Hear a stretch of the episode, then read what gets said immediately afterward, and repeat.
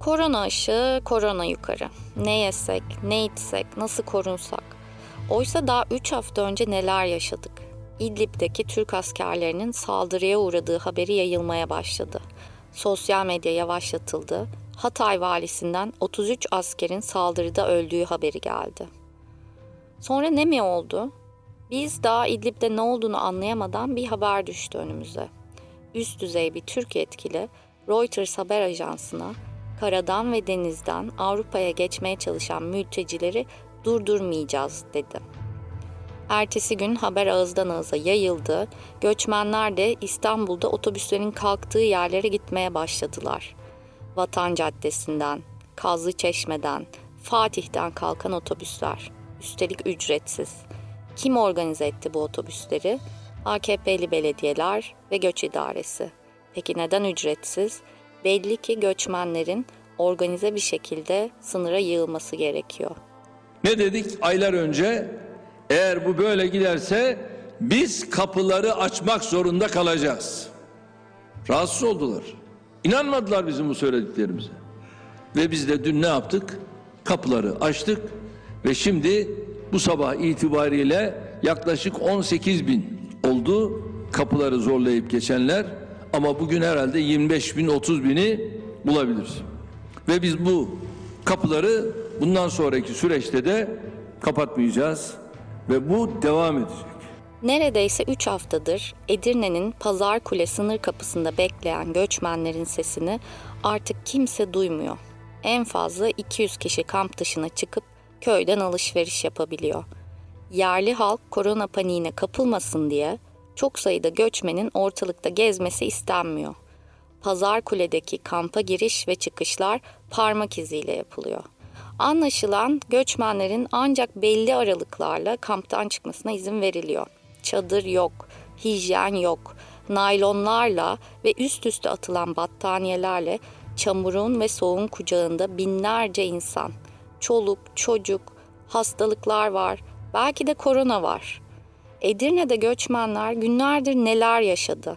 Pazar Kule geçici bir kamptan kalıcı bir kampa mı dönüşüyor? Hepsi ve daha fazlasını bu podcast'te konuşacağız.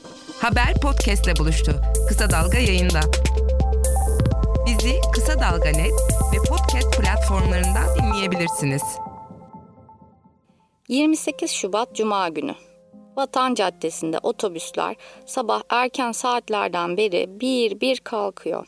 Genç bir adam var Mardinli. Arapça konuştuğundan göçmenlere yardıma gelmiş. Canavli ile otobüse binmeye çalışanları şaşkın şaşkın izliyor. O kadar çok yoğunluk var ki şuraya bakın şu anda yani e, yer bulma endişesi otobüslerde bir an önce e, herkes koltuk kapmaya çalışıyor otobüsün içerisinde. İzdiham yaşanıyor şu anda. Evet, soru soruyorlar e, nasıl gidebiliriz, na, oradaki durum nasıldır, hani rahat geçebilir miyiz diye sorular soruyorlar. Biz de elimizden geldiğince yardımcı olmaya çalışıyoruz. Oradan oraya sürüklenmekten bıkmış insanlar. Bir yerlerde kalıcı olmak için yine yollardalar. Çocuklar ağlıyor, anneleri ağlıyor. Üst üste kazaklarını, onun üstüne de kabanlarını giymişler. Otobüsleri bekliyorlar. Rahil mama rahil.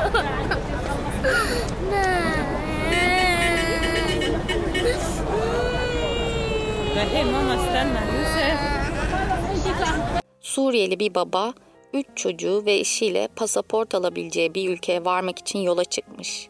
Ellerinde iki poşet var. Biraz kıyafet ve biraz da yiyecek almışlar yanlarına. Biraz yemek falan. Yemek ne aldınız? Ekmek görüyorum orada. Su görüyorum. Ekmek, su, bisküvit, peynir bu kadar. Kaç gün yeter o ekmek su size? İki gün, üç gün kadar. Bir otobüs yanaşıyor. Bazıları tabii biraz e, birkaç yıldır Türkiye'de yaşadıkları için çatpat Türkçeyi biliyorlar. Ama şoför Arapça bilmiyor. Türkçe izah etmeye çalışıyor. Arkadaki arabaya gidin diyor. Onun da kapıları açık değil. İnsanlar ayrılmak istemiyorlar. Neredeyse kapıyı üstüne kapatıyor insanların. Evet maalesef. 9-8 haberden Baransel Ağaca, sabahın erken saatlerinden beri Vatan Caddesi'nden kalkan otobüsleri takip ediyor. Ee, özellikle sosyal medyadan e, duyan gelme e, geliyordu ilk başta. E, bir de Suriye TV diye bir kanal canlı yayın yapıyordu burada. Anladığım kadarıyla mültecilerin yoğunlukla seyrettiği bir kanal. Çünkü onlar canlı yayını başlattığı andan itibaren buraya bir mülteci akını oldu. Ee, sabah bir tane araç geldi önce. Küçük bir minibüs geldi. Ee, ve ona 20-25 kişilik minibüse toplamda 100 e, tane insan binmeye çalıştı. Sonra e, otobüs şoförü küfrede de bağıra çağıra e, otobüsten bazı mültecileri indirdi. Sonra kendisiyle konuştum ben. O da e, AKP'li belediyelerin e, buraya e, işte sürekli otobüs yollayacağını ve akşama kadar mültecileri sınıra taşıyacaklarını söyledi. Nitekim 9-8'in paylaştığı görüntülerde de bir kişinin 3 erkek göçmeni kollarından çekiştirerek ve zor kullanarak otobüsten indirdiği görülüyor.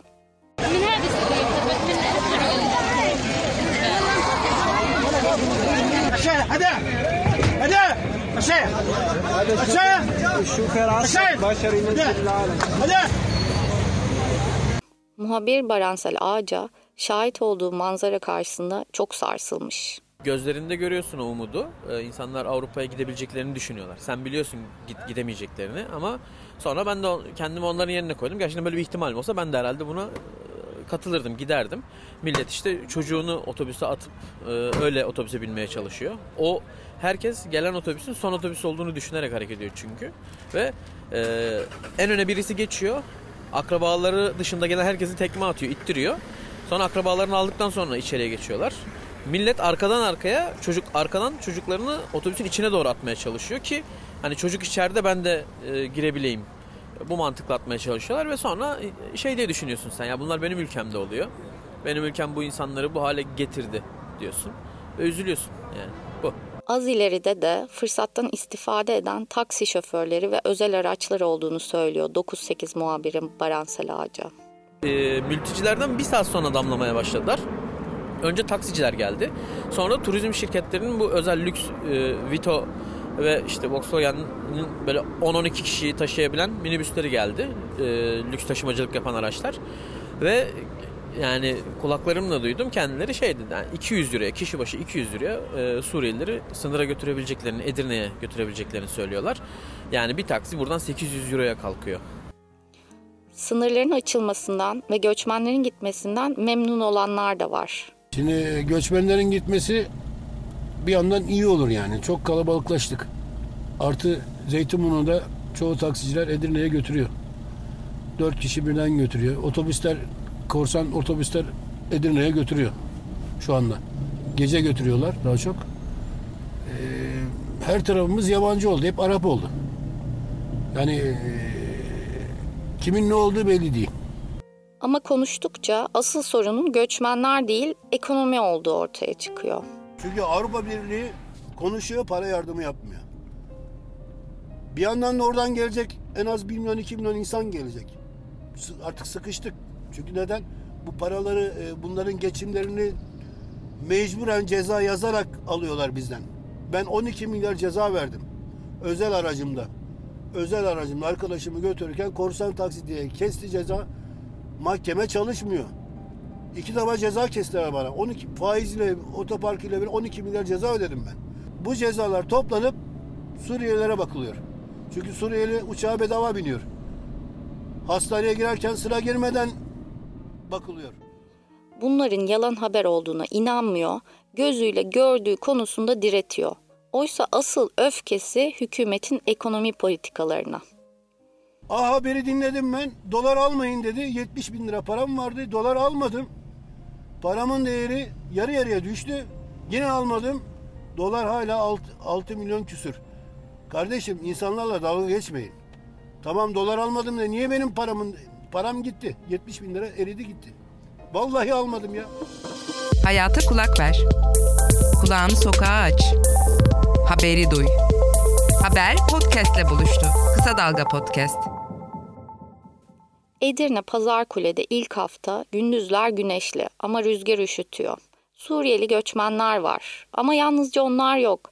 Afganlar, İranlılar, Iraklılar, Faslılar ve nispeten daha az sayıda Afrikalılar. Yemenliler, Eritreliler, Somalililer. Bazıları Yunanistan'da kapıları açtı sanıp gelmiş. Çoğu bir noktada Yunanistan'ın kapıyı açacağına inanıyor. Kaçak geçmeyiz, legal geçeceğiz. Sınırın açılmasını bekliyoruz diyorlar. Hatta etraftakilere sınırdan haber var mı diye soruyorlar. Meriç Nehri boyunca Yunanistan'la 200 kilometrelik upuzun bir sınır uzanıyor. En çok sorulan da göçmenlerin neden Bulgaristan sınırına gitmediği. Çünkü Avrupa artık 2015 yılının Avrupası değil. Bulgaristan Türkiye sınırına aşılması neredeyse imkansız bir duvar ördü. Yunanistan ise Meriç Nehri'nden bir şekilde yasa dışı olarak ülkeye geçmeye çalışanlara biber gazı ve hatta kurşun atmakta beis görmüyor. Öyle ki Yunan polisi yakaladığı göçmenleri dövüyor, telefonlarını ve paralarını alıyor, kıyafetlerini çıkarıp tekrar nehirden dönmeye zorluyor. Bir videoda yaklaşık 10 genç erkeğin yalnızca iç çamaşırlarıyla, ayakkabıları bile olmadan bir sınır köyünde yürüdükleri görülüyor. Sırtlarında morluklar var, dayak izleri var.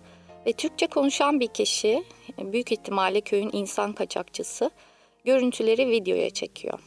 Nasıl yapmışlar bu insanlar? Bak. Yani hayvan bile böyle insanlara yapmaz. Nasıl işkence çektiriyorlar. Ha bunlar hepsi daha çocuklar. Hepsi çırıp çıplak, hepsi Bir diğer videoda yaklaşık 30-35 erkek göçmenin yalnızca iç çamaşırlarıyla açık bir alanda oturduğu görülüyor. Muhtemelen Yunanistan tarafında yakalanıp geri gönderilmişler.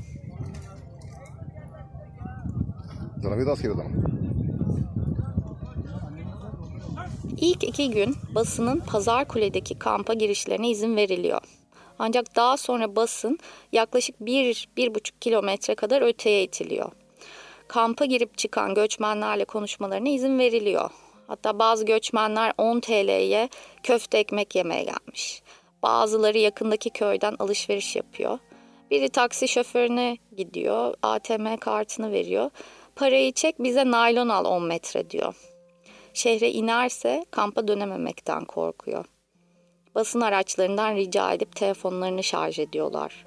Minibüslere bağlı üçlü, beşli prizlerin etrafında hem yemek yiyorlar hem de telefonlarının şarjının dolmasını bekliyorlar. Geceleri ise yaktıkları ateşin etrafında zaman geçiriyorlar. Bazen neşelenip, umutlanıp şarkılar söylüyorlar.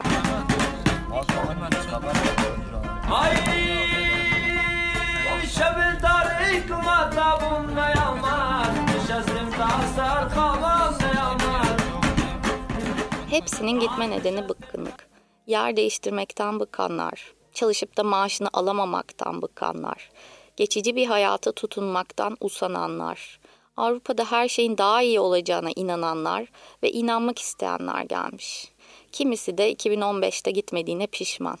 O zaman gidenler şimdi hayatlarını kurdu, ben gitmemekle hata ettim diyorlar. Ama Türkiye'deki hayatlarının geçiciliği ve bilinmezliği onların yakasını pazar kulede de bırakmıyor. Sınır açılacak, sınır kapatılacak diye Fısıltı gazetesinden duyulanlar. Asılsız söylentiler, her geçen gün artan sefillik, hastalık, sonu gelmez bir bekleyiş. Bekledikçe geri dönmek zorlaşıyor.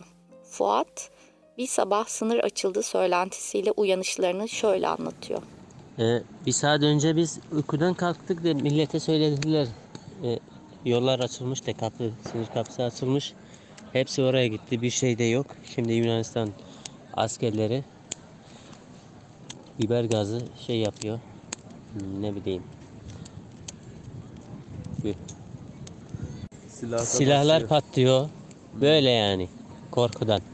Millet millet saldıracak diye. Kulağınız bizde, Kısa Dalga'da olsun. Haber podcastle buluştu. Kısa Dalga Podcast. 4 Mart günü Pazar Kule'ye ambulans üstüne ambulans geliyor ve kısa süre sonra kamptan bu ambulanslar çıkıyor. Bir videoda ise Yunanistan tarafına geçmeye çalışırken vurulan ve battaniyeyle taşınan bir göçmenin görüntüleri var. İçeriden gelen bir kişi elleri ve tişörtü kan içinde yaşadıklarını anlatıyor. Sana verdi adam vurdu bu tarafta. Kimse yok kaldırmaz. Biz gittim hepsi kaldırdım. Bu taraf hepsi oturdu vurdu ya. Kimse gitmedi ki vurdu. Kimse yok orada yardımcım. Nihayet ilerleyen saatlerde Edirne valisinden bir açıklama geliyor. Yunanistan'a geçmeye çalışan bir göçmenin öldürüldüğü, beş göçmenin de yaralandığı bildiriliyor. Yaralananlardan biri de hastanede tedavi gören İranlı bir genç adam. Şey üzerinden geçerek şey üzerinden geçerek e, nedir? E, tel üzerinden geçerek geçmeye çalıştım. Geçmiştim anda. Geçmiştim bile. Yunan polisleri geldi bana işte hiçbir tepki vermedi. Demedi ki mesela sen sana şey yapacağız. Başka bir şey yapacağız. Hemen saldırmaya başladılar. Direkt attılar. Hemen silah, silahla vurdu benim ayakıma. Bir de bu tarafa koşmaya çalıştım bu alımı bile. Ee, gene geldi burama tek, tek, tekme attı. Vurduğu yere Vurdu. tekme. Gene vurduğu yere tekme attı burama. Hani e, işte 10-15 dakika dayandım buradan da buraya kadar bu tarafa geçtim. Ee, Yaralı döndünüz Yaralı yani. döndüm. Arkadaşlar sonra beni getirdiler şeye kadar. Ambulansa kadar. İşte buraya kadar getirdi Allah razı olsun Türkler bakıyoruz. Yine gidecek misiniz? Yine gideceğim. Şey gideceğim. İşte Deneyeceksiniz. Din, dinleyeceğim evet. Kaç kere dinledim. Benim anda hiçbir şeyini koymadan oturma iznim vardı, pasaportum vardı, param vardı, iki tane telefonum vardı, yiyecek içecek ta- çanta vardı. Her şeyimi aldılar. Meriç Nehri boyunca sınır köylerine giden, oradan yasa dışı geçmeye çalışan göçmen sayısı hiç de az değil. Bu köylerden birinde terk edilmiş bir bina var. Binanın içinde ve etrafında göçmen grupları yerleşmiş. Hava kararsın da kaçakçılar onları karşıya geçirsinler diye bekliyorlar. Bir, iki kilometre ötede jandarma var. Ama sınırı geçmek isteyenleri ve onlara yardım eden insan kaçakçılarını durdurmak gibi bir niyeti yok. İçlerinden biri korkuyor. İstanbul'a dönmek istiyorum ama otobüste beni başka bir sınır noktasına bırakıp zorla geçirirler mi diye soruyor. Kimisi gece geçmeye hazırlıyor. Ateşte pişirdiği çayını içerek ısınıyor. Yaşlılar, bebekler, çocuklar ve hatta hamile bir kadın var. Korkularını bastırmak istercesine Allah büyük diyorlar. İçlerinde geri gönderme merkezinden getirilenler var. Onlar en kararlıları. Yunanistan'a geçemezlerse yine geri gönderme merkezinde tutulmaktan korkuyorlar. Edirne'ye göçmenler azalarak da olsa gelmeye devam ediyor. Ama Türkiye ve Rusya'nın 5 Mart'ta İdlib'de ateşkes için anlaşmasıyla işin rengi değişmeye başlıyor. O gece gelen ve şehir içinde Meriç Nehri'nin yanı başında kamp yapan göçmenler açıkta, buz gibi bir havada uyumaya çalışıyor. Bir bebek hiç durmadan ağlıyor.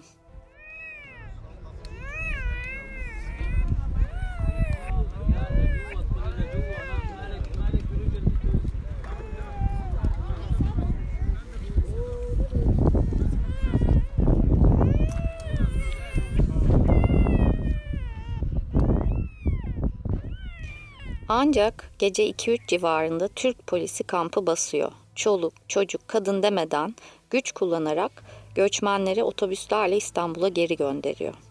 Kadınların çocukları, bebekleri kucaklarında. Polis kalkanıyla bu kadınlara müdahale ediyor. Çocuklar, bebekler arada sıkışıyor. Kadınların çığlıkları, bebeklerin bağırışları, erkeklerin Allahu Ekber deyişleri polisin cop ve kalkan seslerine karışıyor. Bunu gören birkaç gazeteci de alandan zorla uzaklaştırılıyor. Nitekim otobüste olan bir göçmen sabahleyin İstanbul otogarına vardıklarını haber veriyor. Daha sonra Pazarkule kampından insanların dönmek üzere ikna edildiği, otobüslerin hazır edildiği haberleri geliyor. Yakınlardaki Doyran köyünde kamp yapan göçmenler polis kuvvetlerince uzaklaştırılıyor. Birbirlerini hiç tanımayan, hiç görüşmemiş göçmenler hep aynı şeyleri anlatıyorlar.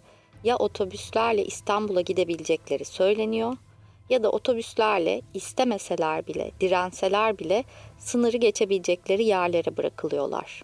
Pazarkule'deki kampa giriş çıkış kontrolü artıyor ve gazeteciler belki 5 kilometre uzakta bir noktadan ancak çekim yapabiliyorlar.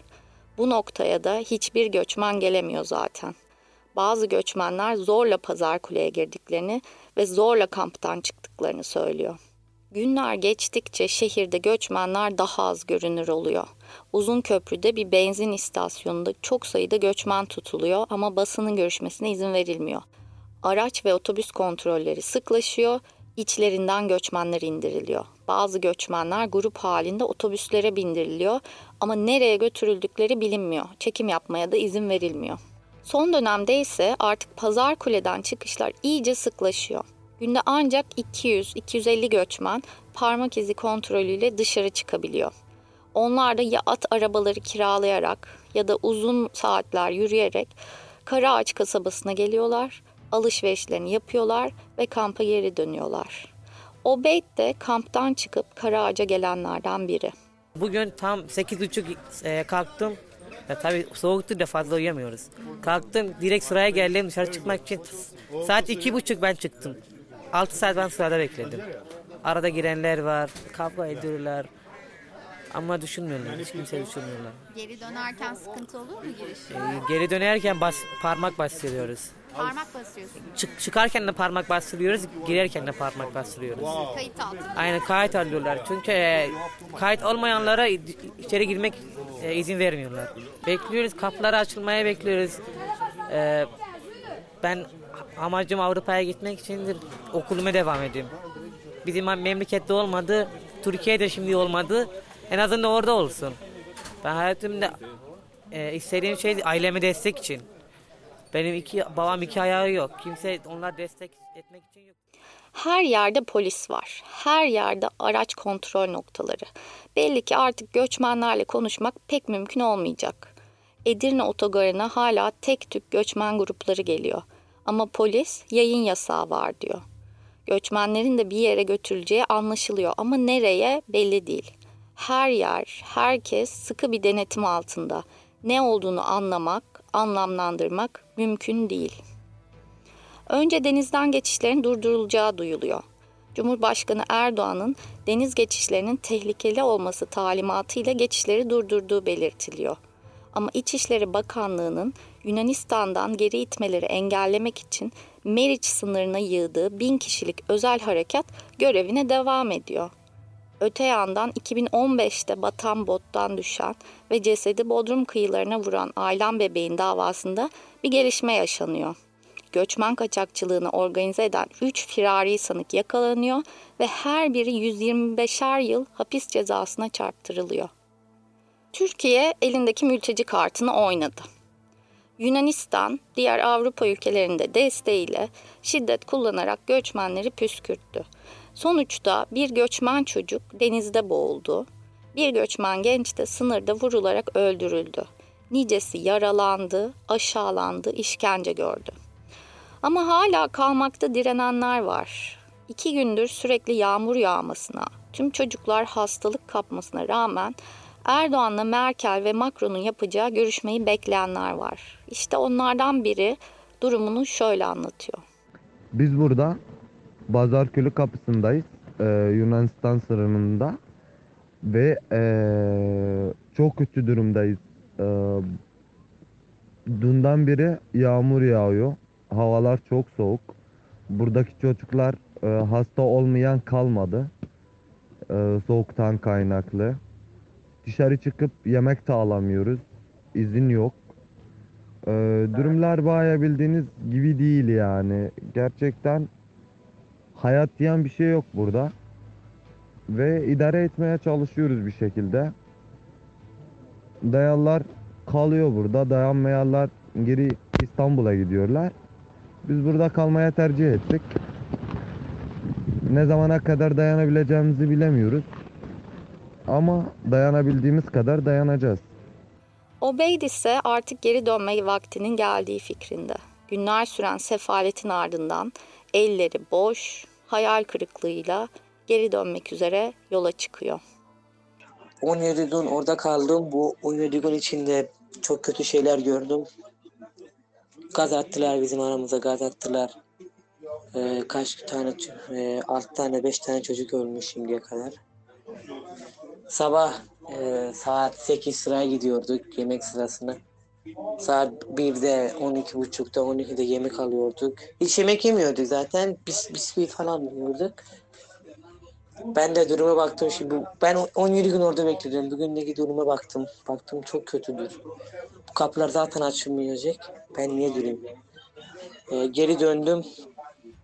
Ama e, şimdiki sınır kapıların durum, durumu çok kötü. Bayağı aile var, bayağı çocuk var. Bayağı adam var. 100 bin kişi adam varmış şimdiye kadar. Bilmiyorum kaç oldu ama hala adamlar bekliyorlar. Umut veriyorlar birbirine. Ee, belki kapılar açılsın diye. Vallahi bilmiyorum ne söyleyeyim ama bu 17 gün içinde çok kötü geçti. Çok kötü geçti. İnşallah ki her şey iyi olacak. Herkes kaybettiği şeyleri geri alsın. Bizi Kısa Dalga Net ve podcast platformlarından dinleyebilirsiniz.